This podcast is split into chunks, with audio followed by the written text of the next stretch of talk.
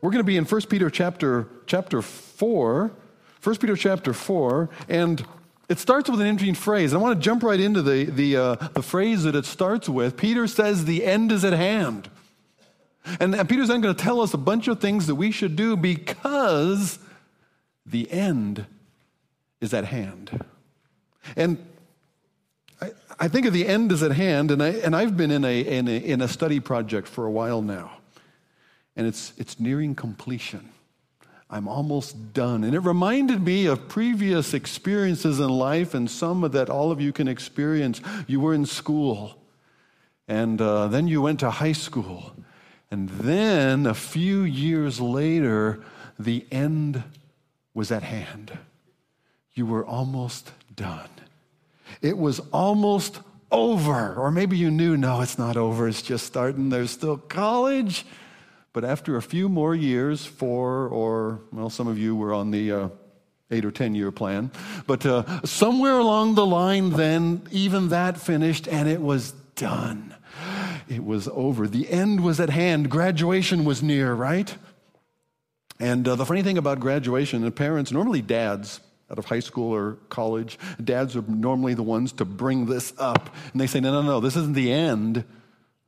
This is the beginning. You've been in school all this time. I've been paying tuition all this time. And now, what are you going to do with it? What are you going to do about it?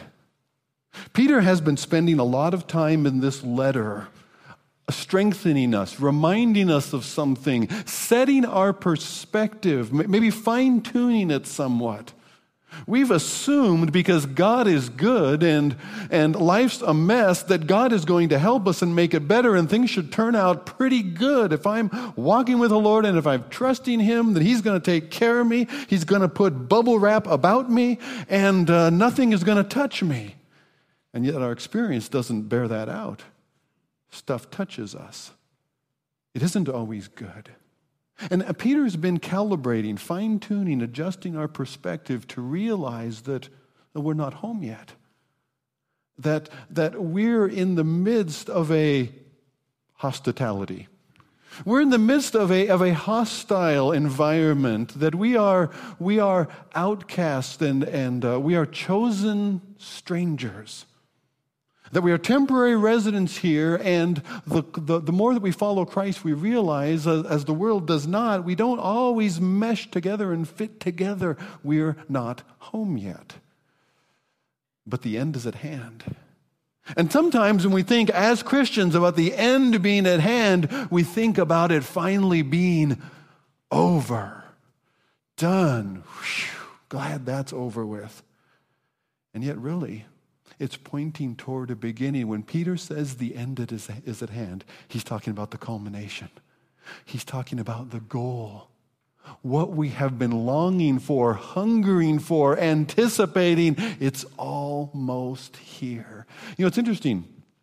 Speaking of the troubles of life, Peter opens and closes his book with the same kinds of words. You, you run across it first in 1 Peter chapter 1 and verse 6.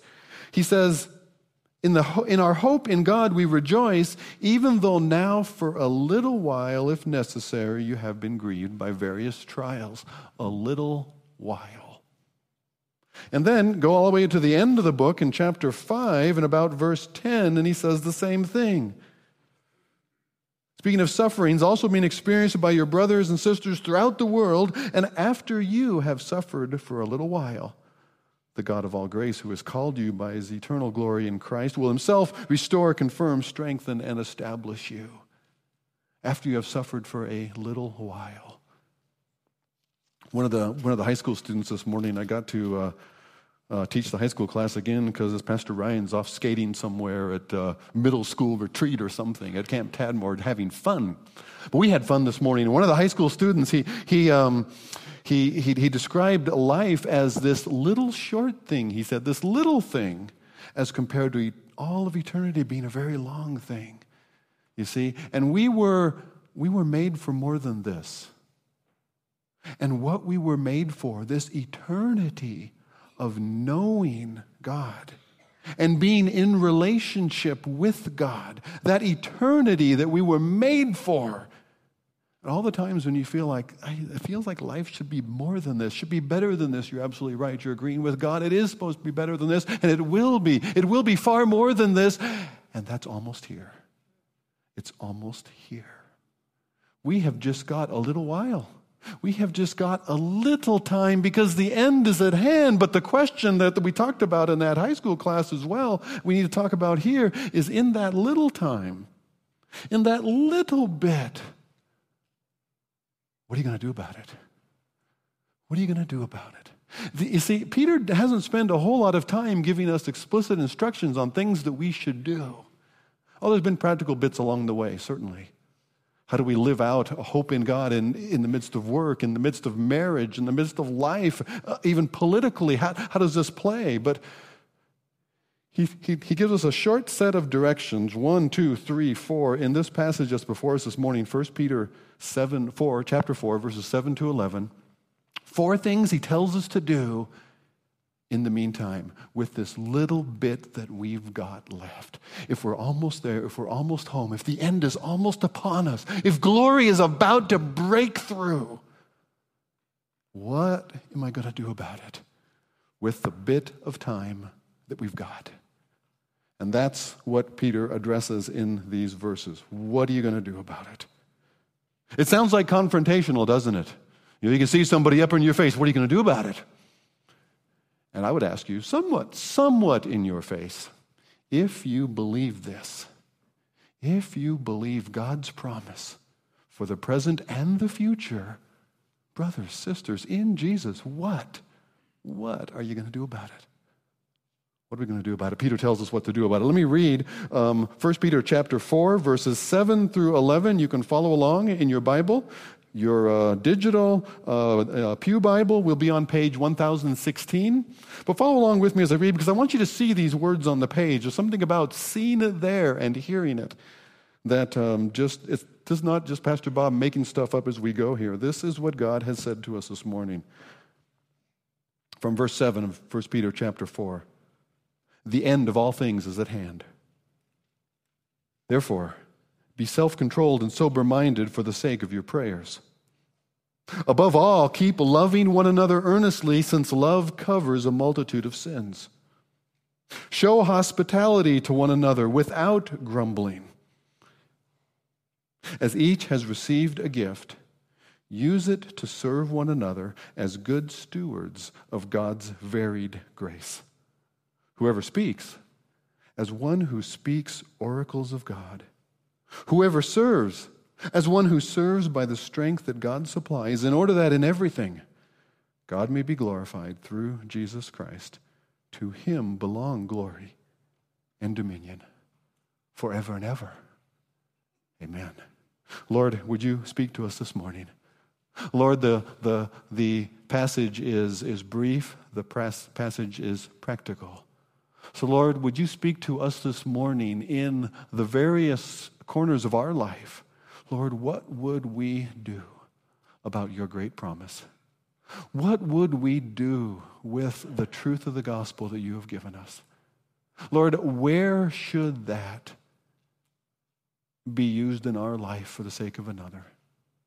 Lord, don't let us leave here just hearing and even merely being encouraged. Lord, show us this morning what it is that each one of us should do about it. We ask that in Jesus' name. Amen.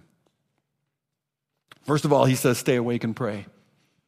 He says, because the end is near, because we're running out of time, because it's almost gone, the, the hourglass is running low, because of that, be self controlled and sober minded. Be, be clear headed and sober minded. Watch out for yourselves. Watch yourselves. Mind yourselves. Be, be intentional about what you do. Tighten up our thinking because of prayer or for the sake of your prayers. It seems to suggest that, that um, the, the, um, the way that we think and, and uh, the, the, the carelessness maybe in life also will bleed into even carelessness in our spiritual life, in our, in our present relationship with God, which is lived out in prayer. That if this is true and if time is running out, how are we praying? And even our prayers can be the those kind of prayers that I describe, I describe like a bubble wrap prayer. Lord, protect me from this. Lord, keep me from that. Lord, put some protection around me so that I don't, I don't have any of those things that are out there, those sharp, pointy things getting me and poking me or breaking me. When our prayers maybe ought to be somewhat different. Lord, how would you use me? There's just a little bit of time, and there's people around me that I care about, that I'm, I'm concerned for. Lord, how would you, Lord, would you give me an opening? Father, would you open your, their ears? Would you help them to hear? Father, would you use this time and use me in it? To be self controlled and sober minded for the sake of our prayers. Clear minded is often with awake or watchful, to see things as they really are, what really matters, to, to exercise self restraint in order to pray more effectively. Will I exercise self restraint and discipline even in the fact that I will pray? I'm given a, given a list I get a list printed out. When people share prayer requests here at the church, if it's, if it's an email, I'll print that out, or if it's the list from the white cards that you're going to be using this, this morning that came in the bulletin. If you share a prayer request there, then I print those out together so I can take that list, and it helps me to be a little more intentional about how I pray for our church. Because the things that you share are also things that are similar for others in the body as well. And, and, and I know a particular need, but it also reminds me of the kinds of needs that are part of our church family that we need to pray for. To be intentional, self restrained in order to pray more effectively, to pray for the kinds of things that God has His eye on. You know, one of the things I like about using Psalms to pray, or to use the. Um, use some of the prayers in the New Testament to guide my praying because it, it helps me to pray better. It helps me pray for the things that are on God's mind. Something I discovered in the prophets. Sometimes the prophets were discouraged. I've been studying and writing a lot about the prophets recently, and Jeremiah's a classic for this. They call Jeremiah the weeping prophet because sometimes he is so broken. And in his prayer, and sometimes he expresses this great frustration to God. And yet, in the midst of his prayers, you keep hearing these phrases from the psalm leaking out. And I think what has happened is, I don't think Jeremiah is necessarily quoting Psalms in his prayer. I think just the Psalms and other parts of God's Word are so a part of this man that when he opens up his heart and prays, some of the truth and the hope of God's Word leaks out.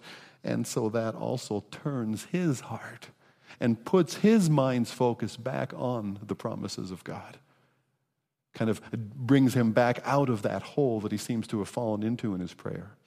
He prays openly and in that discipline of prayer, of not withdrawing, but crying out to God in the midst of his despair, and God answers that even in the midst of his prayer. But his prayer is focused and thus more effectively. His prayer leaks out that truth of God's word. If we will stay awake and pray, we will be disciplined and careful. We will forego things. We'll say no to that because that's not actually going to be helpful to me. I'm going to guard myself in order that I may be useful in the time left. And I'm going to guard myself so that I, I can more effectively pray. And yet, you know what will happen as you do that? We don't live in isolation.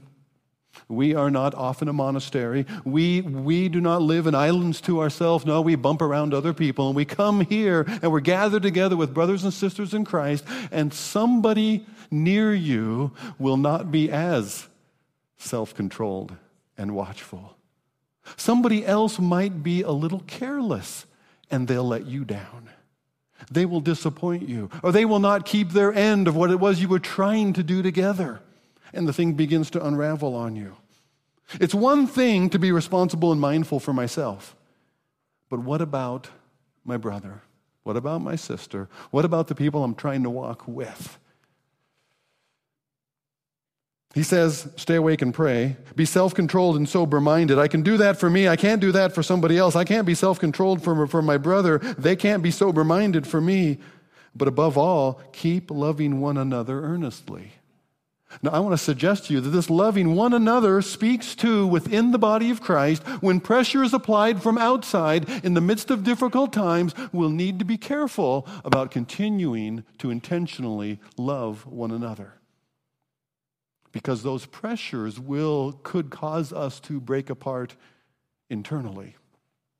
Uh, I just watched uh, the Avengers movie. I don't forget what the newer one is called. Ultron, something about Ultron. Some of you have seen that movie. Just watched it on, on uh, at a Redbox last night. And, and uh, one of the things that stuck in my mind about the movie is how the, uh, the foe that they're trying to, trying to defeat, a key aspect of his plan is to divide the Avengers, to cause them to be thinking selfishly and to not trust one another to break up this band of superheroes so that they don't cooperate together because they'll fall individually. That's sort of the strategy, strategy that unfolds in the movie, and that strategy unfolds by our enemy in the midst of the church as well. People around you, if you're, if you're called to be self controlled and, and clear minded, and yet there's going to be times when your brother or your sister, somebody you're counting on, somebody near to you is not, and they're going to disappoint you, and what are you going to do? You're going to love one another earnestly. And I think that's exactly what it's talking about because it goes on, because the reason, since love covers a multitude of sins. Keep love fervent for one another implies there's danger of that love waning. Perhaps there's discouragement or distraction. But the following phrase also suggests the reason that that love could wane. We might give up on one another because they've let us down in the midst of their own being distracted or drawn aside into some temptation or sin. They were not as self controlled, they were not as clear minded and they've failed and they've let you down in the process. And yet, love one another earnestly. The church is not a place where we would shoot our own wounded. The church is a place where we would care for one another. We would seek to restore one another gently, looking to ourselves lest we also be tempted, Paul says in Galatians 6. Love one another earnestly, since love covers a multitude of sins. That sounds a lot like 1 Corinthians chapter 13, verses 4 to 7 that love bears all things, believes all things, hopes all things, endures all things. That's not to be misused as enabling. Oh, whatever you do, it doesn't really matter. I still love you. No, because I love you, it does matter. It does matter, but because I love you, I'm not going to kick you to the curb. I'm not going to toss you aside. You are not disposable. I am not disposable because we love one another.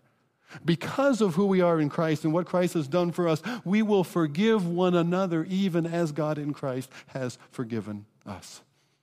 Okay? This is a restorative verse. It anticipates there will be disappointment. We will let one another down. We will at times disappoint one another. And in the midst of that, we will love one another earnestly because love covers a multitude of sins. Love covering has that idea of forgiveness. It does not have the idea of enabling, it does not have the idea of ignoring or just, just hiding under the carpet. One of the men in, in, in, our Monday morning Bible study, he put it this way. He says, It sounds like what you're saying, that sometimes there are consequences to our sin. And we don't hide from sin, even in its consequences. Sometimes God is so merciful and spares us from the consequences that would normally come out of our sin. And sometimes those consequences are, are played out for our own learning and perhaps for the sake of others to learn from as well. He said, It sounds like you might be saying in the midst of somebody's sin, it might be, you might be saying, You'll go to jail, and yet I'll visit you there. Now, the jail, he meant that, I'm pretty sure he meant that in the figurative sense. I don't think that we're going to see any of those men in that group incarcerated soon. But, but in that sense that you you, you will be visited with the consequences. We're not going to hide sin and pretend that it didn't happen, but we're going to go through this together. We're going to be there because that's what our Lord has done for us. In fact, He bore it for us. And He doesn't stand across the room and say, you know, when you get your act together, when you get your stuff cleaned, cleaned up, come on over here with me. No, He stands he stands over with you and he says, Yeah, I see all this stuff that's in the way. I say, Oh, but we're going we're to walk through this together. That's what our Lord has done for us, and that's what we will do for one another. Love one another earnestly, even in the midst of disappointment, because love covers a multitude of sins. It doesn't enable them, it doesn't excuse them, but it does forgive them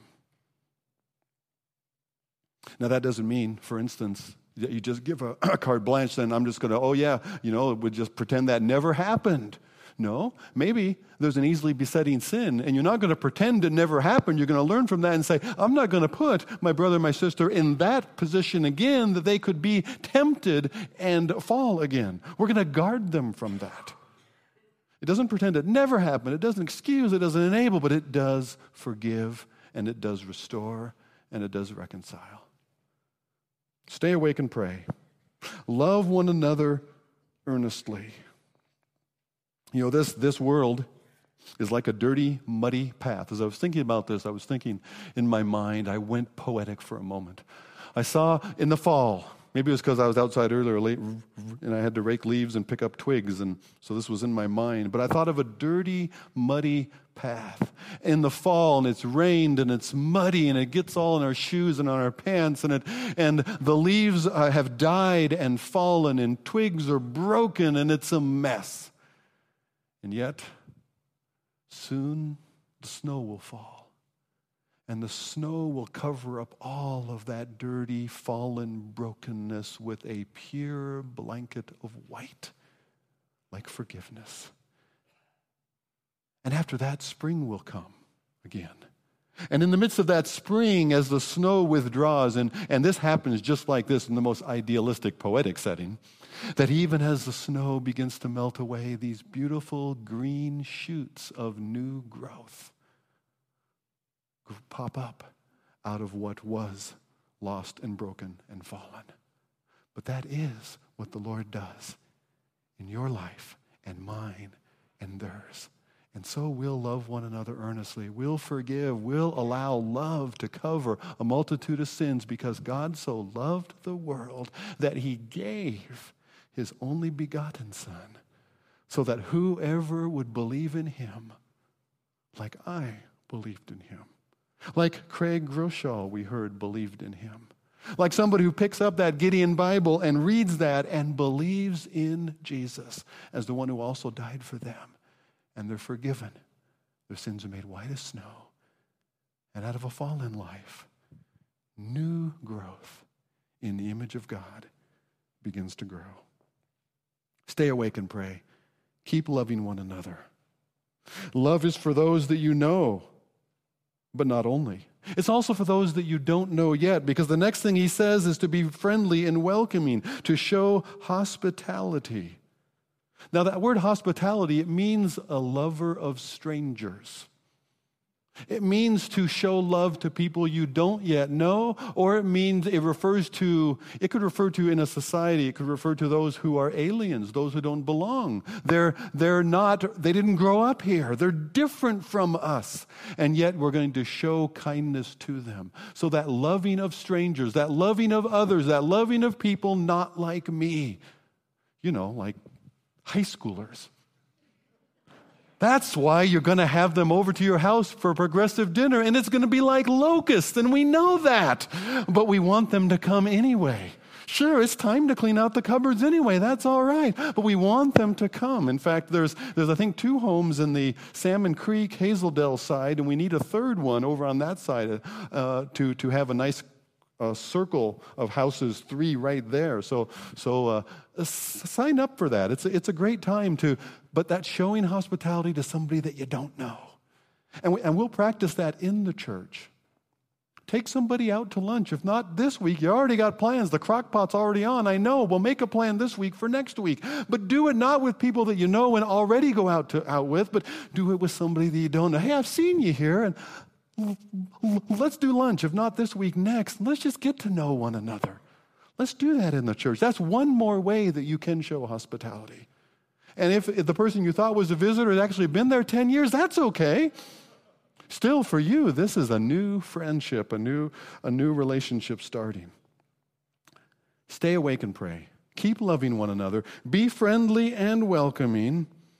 But you might say, but I don't have the gift of hospitality. Know, it's a spiritual gifts thing, isn't it? I don't know that I have the gift of hospitality. You can be kind. You can be kind. It doesn't say those with a gift of hospitality. It's just like it only those who have the gift of evangelism are supposed to evangelize. Paul told Timothy, and I take it he told me, do the work of an evangelist, even if you're not an evangelist. We still have a gospel to tell.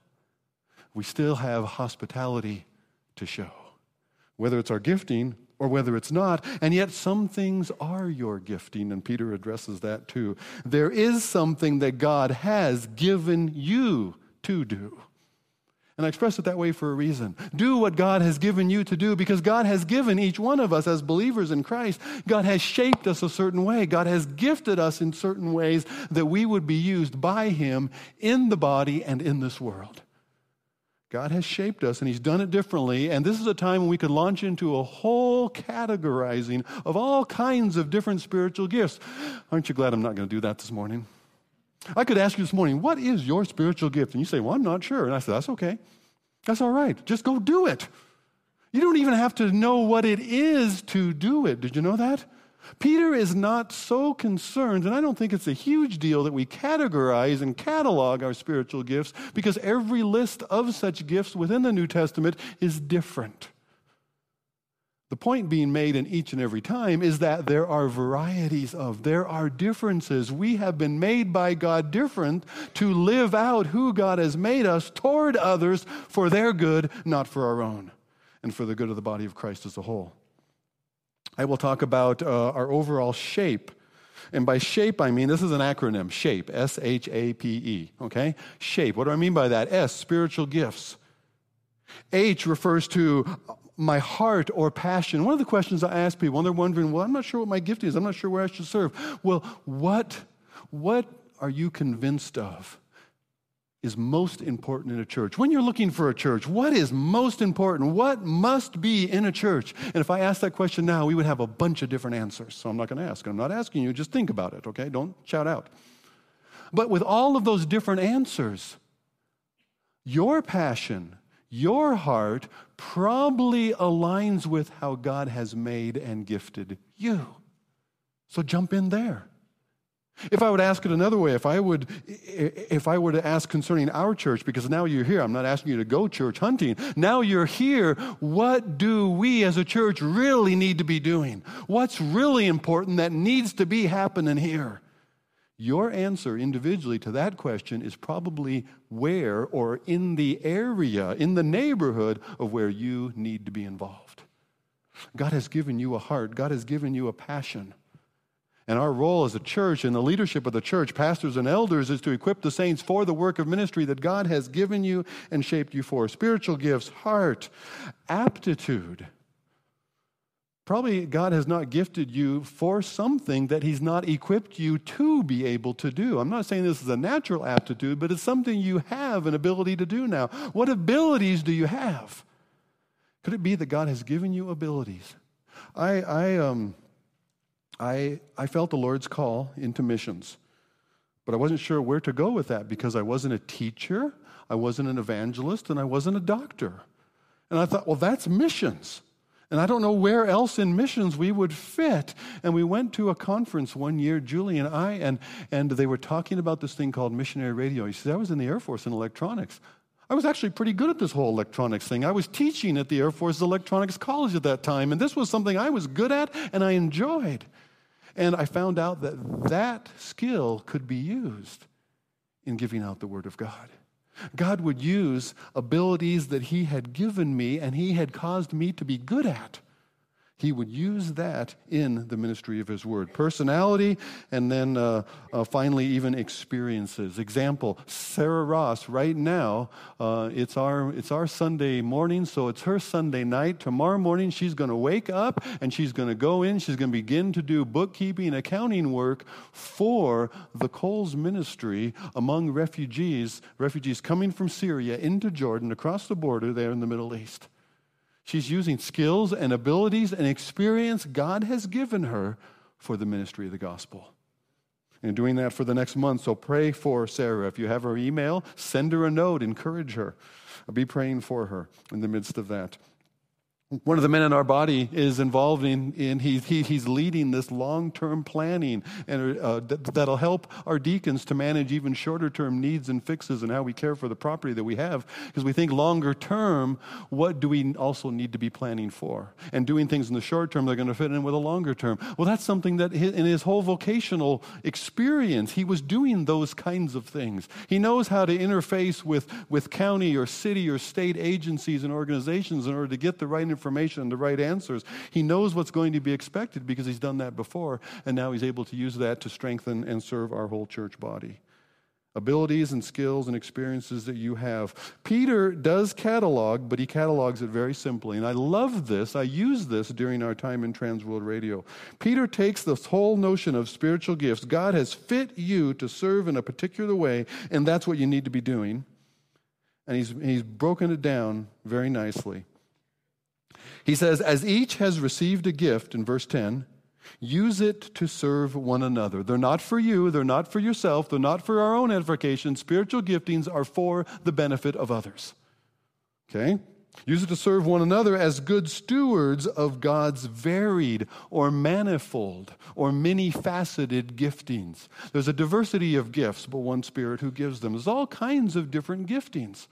And yet, how God has equipped you, that's where you need to be serving. So, the thing that you should be doing is not the thing that I should be doing.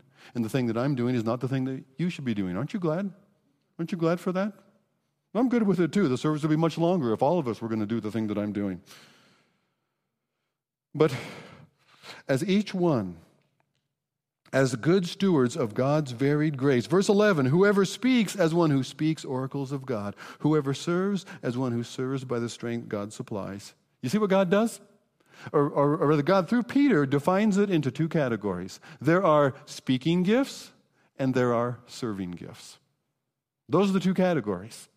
Now, Peter, or rather, Paul breaks down the list in a couple different places, like Romans 12, uh, Ephesians 4, he, uh, 1 Corinthians 12 to 14. He breaks down that list other ways.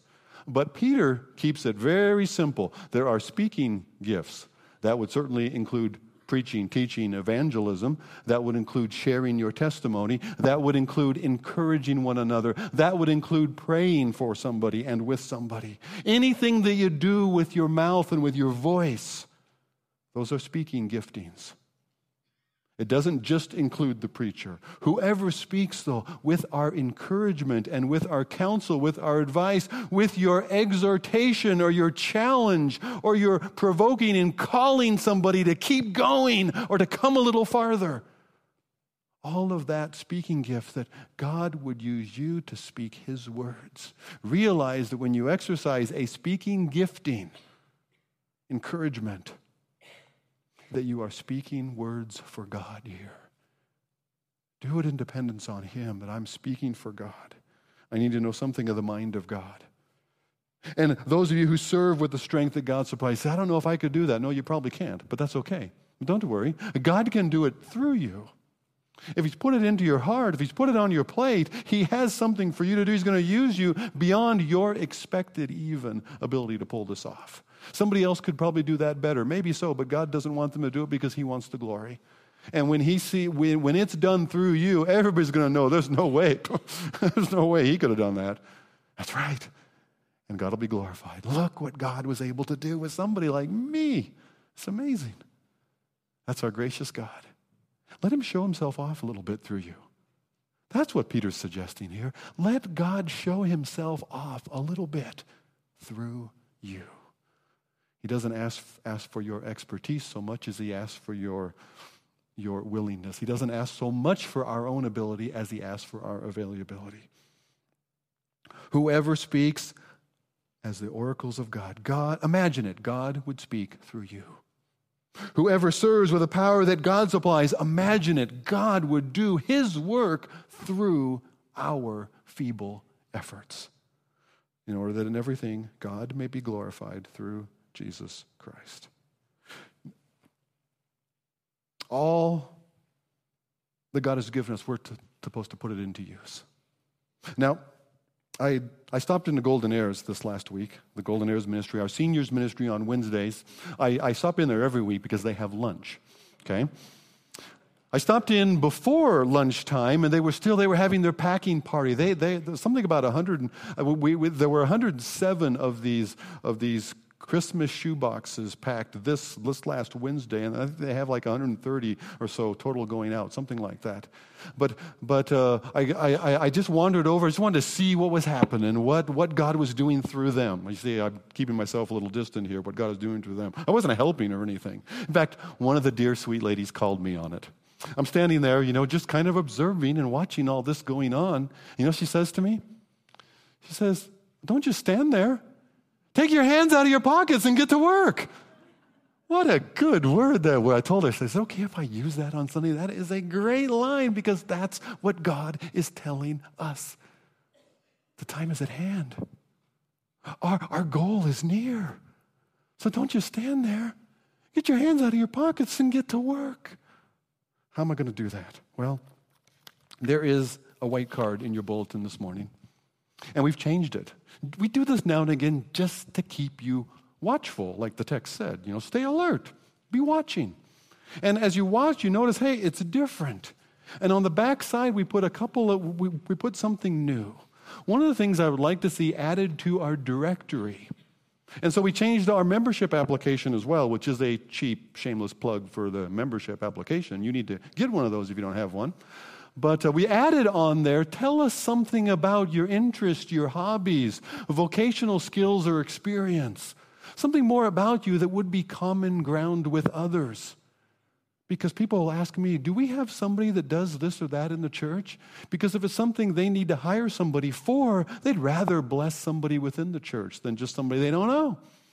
And maybe there's a shared area of interest that people who serve together in some enterprise within the church or from the church that involves shared experiences or skills. You could be the next one to go do bookkeeping in Jordan. Okay, now nobody's going to put bookkeeping on the uh, hobbies and interests or skills. But, but so, but just in the, it's another way for us to connect together with people who have similar experiences or interests. And we want to be connected together. So, so take some time this morning, even though maybe you never fill out one of these because you gave us one eight years ago and there's nothing's changed since. But, but fill it out this morning and tell us something about that. All right? And then there's a list there of some opportunities to minister and serve in the church. Don't forget to share something about prayer. We're going to have to sing a couple of songs in order to give you time to do all that. But I want you to use this this morning. We're going to receive the offering in just a moment. But as we receive the offering this morning, I want to say two things about it. First of all, if you're visiting this morning, realize, please, that the offering is for the members and the regular attenders who are just about to become members here in the church. That's, that's who the offering is for. If you're visiting this morning, we want this service to be our blessing and our gift. We want this to be our hospitality to you. Don't feel like when the offering comes by, you need to put something in. Well, you could put this in. We'd love to communicate if there's a way that we can pray for you or serve you. We'd love to know that. So you can use this white card for that.